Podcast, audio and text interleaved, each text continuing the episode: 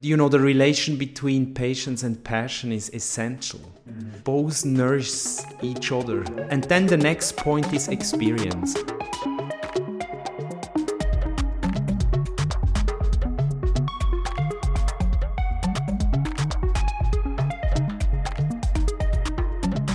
Hello, and welcome back to Swiss Triplets with Arthur Hnatek. My name is Arthur Hnatek.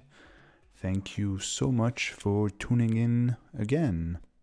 Today marks the very first episode of this series we are starting now, where we are gonna um, actually meet a bunch of people, a lot of people that I admire a lot from the Swiss music scene, and uh, yeah, basically have a conversation. Have I've been um, gathering a bunch of questions about things I wanted to talk about uh, regarding the Swiss music scene, but also just music in general, and basically share with you guys some uh, background about why I think this place is special, but also some of the challenges that we face. And uh, today I'm very uh, happy and honored to have Nik Bärtsch on the show.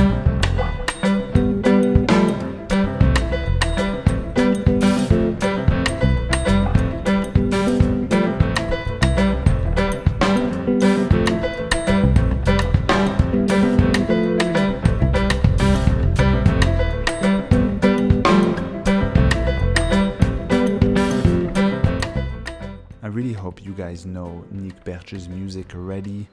He's been creating really interesting music for a long time, and, and I've been a fan. It's really cool to have um, the possibility to just meet him kind of regularly uh, and talk about music and talk about his uh, perception of being um, an international jazz musician coming from Switzerland and so, yeah, this is what we're going to be diving in today. I am now in Zurich, Switzerland, very much in the center of the city, and I'm crossing a bridge. The bridge that uh, makes the separation between the Sihl and the Limmat, those two rivers uh, in the middle of the city and I'm on my way to Nik Bärtsch's home. Before I switch around to the actual recording of our meeting, I'm just gonna share with you guys a funny memory that I have about his band Ronin. I remember this moment very clearly. I was living in New York City and my friend Mike Rood, uh, shout out to Mike if you're listening. he basically told me one one time just hey come with me. I'm gonna listen to this band tonight. And it's it's a band from switzerland. Do you know them? And i'm very ashamed but actually i didn't know about ronin at that time. And mike was really like you should you should check it out. It's really cool and i'm they're playing tonight. So i was really lucky that they were coming to new york city to play at le poisson rouge this very cool venue in uh, New York City, and I just went there without really knowing much about the background of this band, and uh, it was a great experience. I really loved the show. I was really so impressed by the style of music and so inspired by the way it was presented. It was really like a real show. You know, they had a nice light. Um, visual like a visual concept around the music and it was really yeah it was just really cool and i was so inspired and basically left buying this uh, ecm live record that they were promoting at the time. And uh, yeah up un- until today it's one of my favorite ronin records and i listen to it very regularly.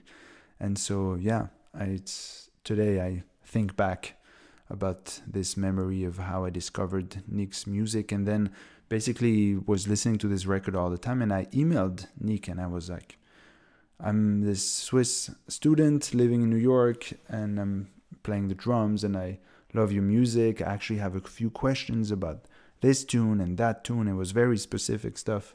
And Nick was so cool. He just answered the email and sent me some PDFs of the charts, and he was really very uh, generous about sharing his music. And yeah, um, some years later, I actually met him in Zurich, and I went to his uh, Monday residencies, and uh, yeah, I've been seeing him uh, ever since. So yeah, I'm very happy to share this uh, moment we had together in in his apartment the other day, and so there it is, Nik Bärtsch. When I started playing music, I was really a kid, so I started with drums first, and then with piano a bit later in uh, primary school, and in that time when I started, I didn't think about nationalities or where somebody is coming from, but I remember being six, uh, six seven year old and having concerts in the neighborhood in a cultural center. Uh, seeing, for example, uh, Biréli Lagrène play or uh, Peter Brötzmann playing, but also local musicians playing like uh, Daniel Schnyder or people like this. Uh, young bands, older bands, and I didn't think about where they are coming from, but I just listened. And when we also made, usually in summer holidays, trips to other countries, my mother um, and my stepfather also went with us to concerts. And I remember when I was about nine, we went to Romania and we listened to a lot of Rom- Romanian folk music and bought even beautiful records that I still listen to. So in that time, I didn't think about that this has a national meaning or that the the the label of a country is important for a music. And then my mother, uh, for my birthday, gave me a record by Vince Weber, who was a German boogie woogie player actually. So that was uh, one of my first uh, records, and it was called the Boogie Man, I think. but he's a very known German boogie woogie player, and so so I didn't realize where this is all coming from. I just liked it very much, and then through this uh, teacher, I learned a lot about uh, jazz in general, started to read the, the books by Berendt, the German writer, about jazz, and then, of course, this American thing and uh, the background of jazz and development in a historical sense, but also a bit in a cliche sense, started to, to be more present. Mm-hmm. But during that time, I also listened to a lot of music. There were no boundaries at home, also not in terms of styles. So I was not aware that this might be also an economical factor or a, a factor to be more present and known in the world of music, uh, a factor where you're coming from. Mm-hmm. And then I started to listen to to kind of heroes like Chick Corea and Herbie Hancock and all the the known American players, but at the same time also listen to a lot of different musics from all over the world and also listen to a lot of classical rhythmic music like Bartok, for example. I had a huge collection of of uh, original recordings uh, from Bartok uh, music from actually Hungary and Romania, mm-hmm. and so this organically developed and at the same time i played already with Kaspar Rast the drummer together. We we started to play together when we were kids. I was 10 and he was 9 and that means that our bands and the way how we played music was was very fresh. And then when we were teenagers this developed in Zurich into that uh, scene in the Bazillus Club. Mm-hmm. And we jammed there and we get, got in contact with a lot of, of uh, players from the scene here. And in the Bazillus Club was, was also a certain uh, mix. Uh, it was not mainly jazz but more groove oriented african underground urban beat oriented music uh, but the background, of course, was also the old times from the, the Africana club in Zurich and, you know, this appreciation of jazz and the very known figures like Abdullah Ibrahim from South Africa, but also the free jazz scene from Switzerland with Irene Schweizer and Pierre Favre and these people. Although this was not so much groove oriented, but in that time that all uh, was cooking together. Um, so this was an influence. So for me, it was not even there primarily. Uh, I was not oriented towards America or somewhere, and I decided to study classical music because I didn't know that uh, so well yet. I started with 16 to play classical music, and I had huge respect and thought as a pianist this is good to check it out but also maybe because the tradition was kind of longer back so it's a general European tradition and somehow I also wanted to study that.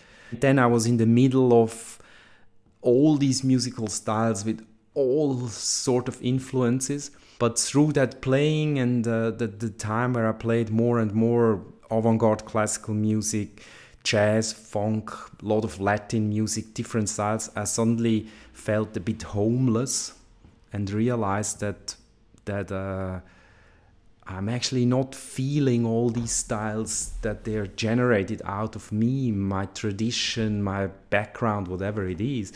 And I started to ask the question what in music is actually universal, what's cultural, and what's individual and through that process i came more to that uh, personal perspective on reductionism groove oriented uh, composed music in a way that was a process to really ask myself what's important for me and where i also have a, an intuitive connection to where my affinity lays and in that time also my interest in japanese culture and Japanese music was raising more and more and started to do uh, martial arts. And so my own way developed.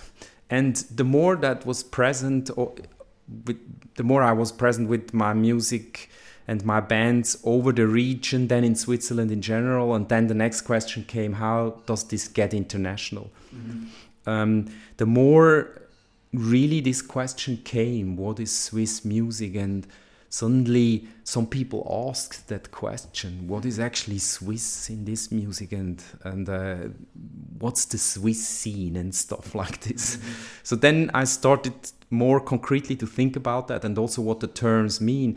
And since i also started to play with different people and also sometimes even organize a concert i started to realize that a country is also a label for music. And that for example when you have a band and you have have behind the band name you have USA or or uh, UK or something, and even Norway, for example, then suddenly the value of the band is is better than a Swiss band, mm-hmm. and that was in the beginning of my career very strong the case. So I started to re- reflect that, and I also wanted to develop a way my own that included the local uh, roots but also the perspective onto the world. And then I realized that Switzerland has a very special uh, position in general in the world because it's not really part of the European Union, uh, Euro European organized countries, with a huge history actually starting uh, in 19th century and before why this is actually the case and there are good reasons for it um, although you can criticize them but Switzerland had a special place, which meant that on one hand it is not so connected to the rest with the because there are clear borders, but the on, on the other hand it's also quite respected as a as a soft neutral country, especially in the arts where nobody was fearing the power of Swiss art. Yeah, yeah. but there was always in literature, in especially in the arts, especially in aesthetics, in graphic design, uh, there was always a very uh, strong Swiss line, even with different uh, cities, that was respected.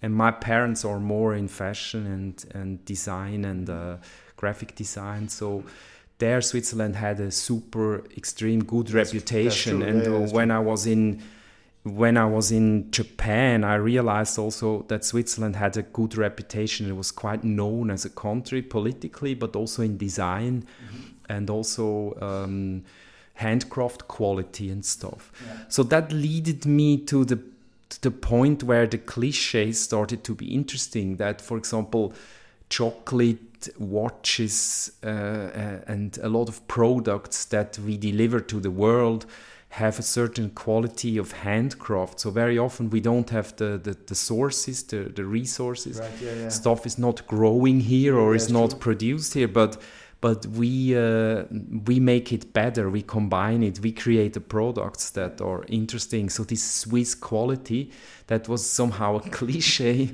uh, in chocolate, in cheese, in watches, wherever suddenly I've started to be interesting, and I thought that's that's really a strength that is world known.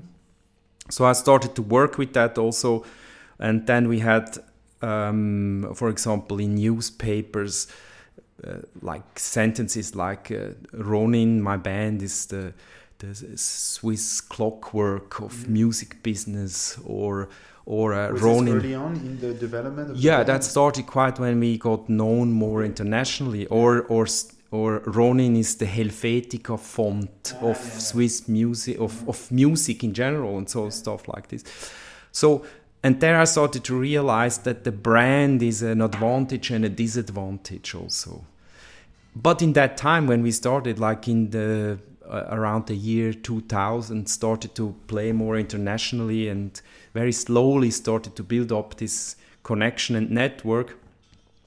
Switzerland as a brand for music, especially in groove music, was really not existing. Right.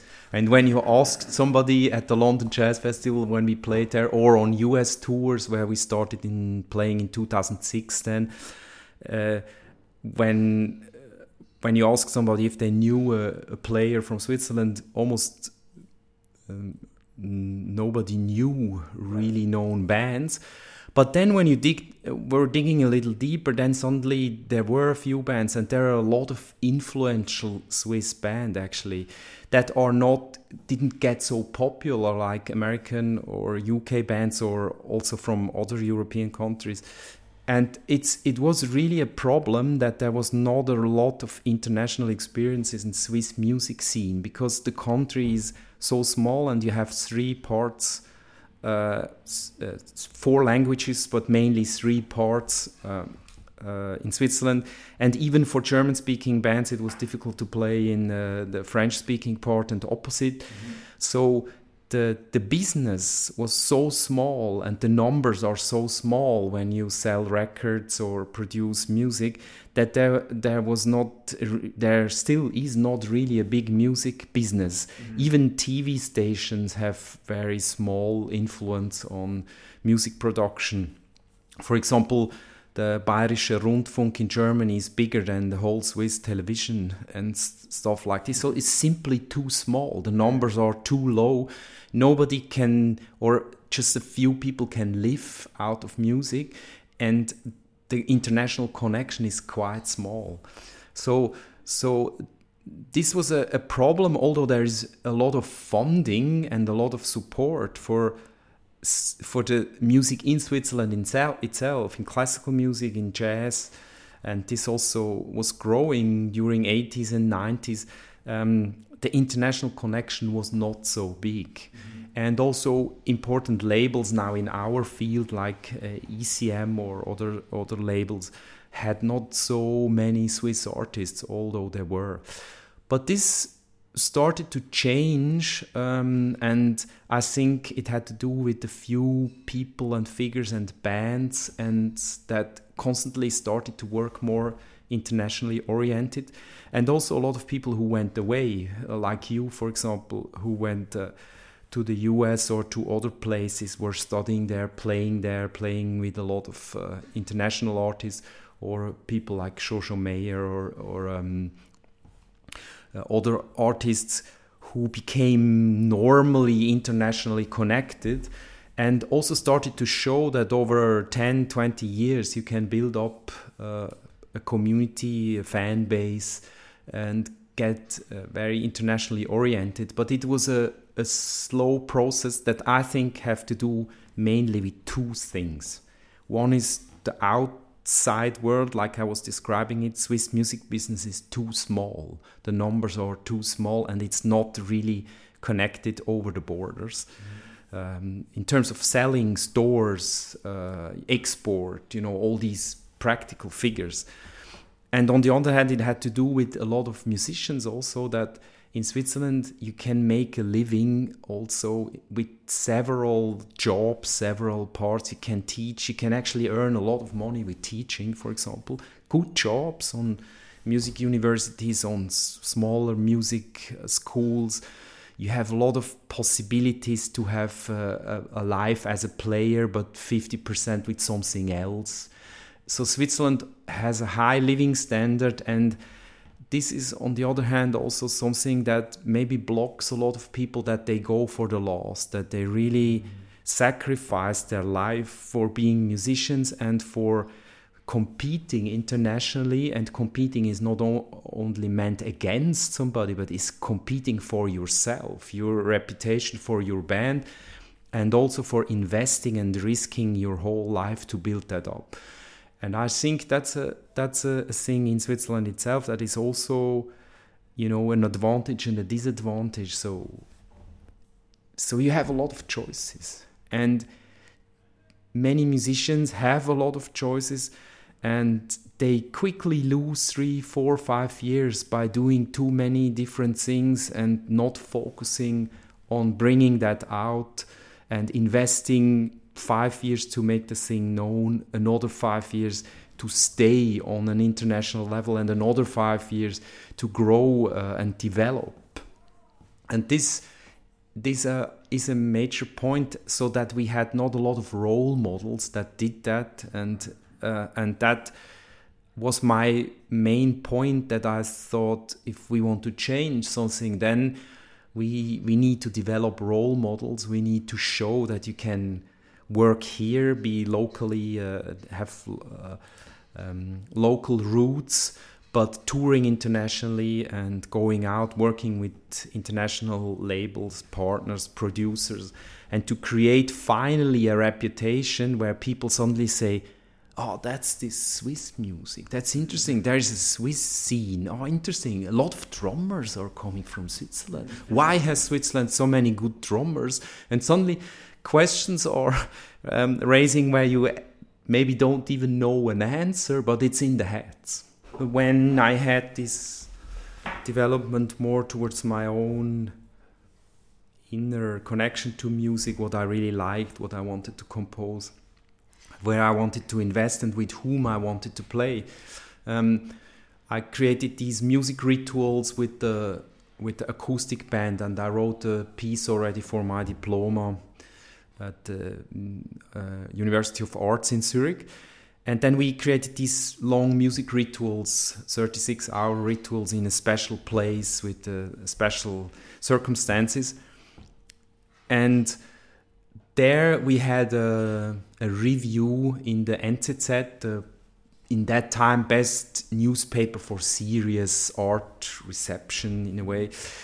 And there was just a little kind of um, review and I knew in that mo- moment, okay, that's a first step that a, a good newspaper, you know, reacts on something we do.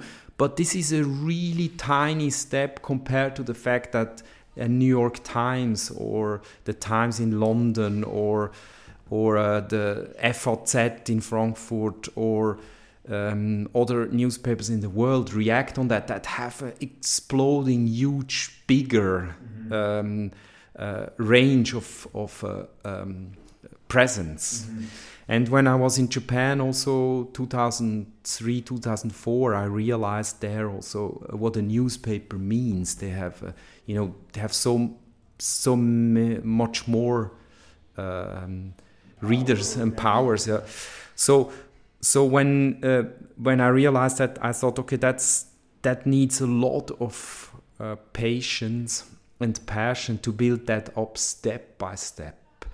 And don't do it too fast, otherwise, it's too exhausting. So, you need to do it really step by step, building it up. having a working band, having finally also like our Monday series, uh, a home base where you can work. Finally, you know, it started step by step. Uh, Süddeutsche Zeitung once suddenly heard a, um, a record, uh, and the journalist came to the Bazillus Club, and then ECM came. Okay. We started with that 2004, and that created already um, an impact uh, that in German newspapers, in the Zeit and the Süddeutsche Zeitung, uh, were reflected and, and seen, and there were important articles. Also, a show from the jazz festival Schaffhausen was uh, reviewed very well. And then uh, I was already in touch with uh, ECM producer Manfred Eicher in that time what to, to bring in. But then it got faster and faster because the pressure from inside started to grow and also the reputation started to grow. Mm-hmm. But also there I knew that uh, this this is not the end. That if if we want to have one international record like Stoa the first, that's a first step. Uh, but it does not necessarily mean that there is a, a second one and uh, and so on. So this this is also difficult sometimes for Swiss artists because they have no stories how this works. How long actually also known people from the US, known bands from all over the world, how long they had until they were internationally popular. We usually see that in a magazine or hear it on the radio and then it's already there right, yeah, yeah, right. but they don't see bands growing up around boston then next states then the next there. We don't hear anything about them yeah, until it comes to our clubs and our festivals right? And then it's so clearly there and they already played so much that it's it's simply there. Yeah, right. and i knew that that that we need to really go a long way until this presence of hey simply there until this happens. I love this. This is a classic reminder that uh, patience is the key. Thank you so much for listening and please join us again for the second part of this interview very soon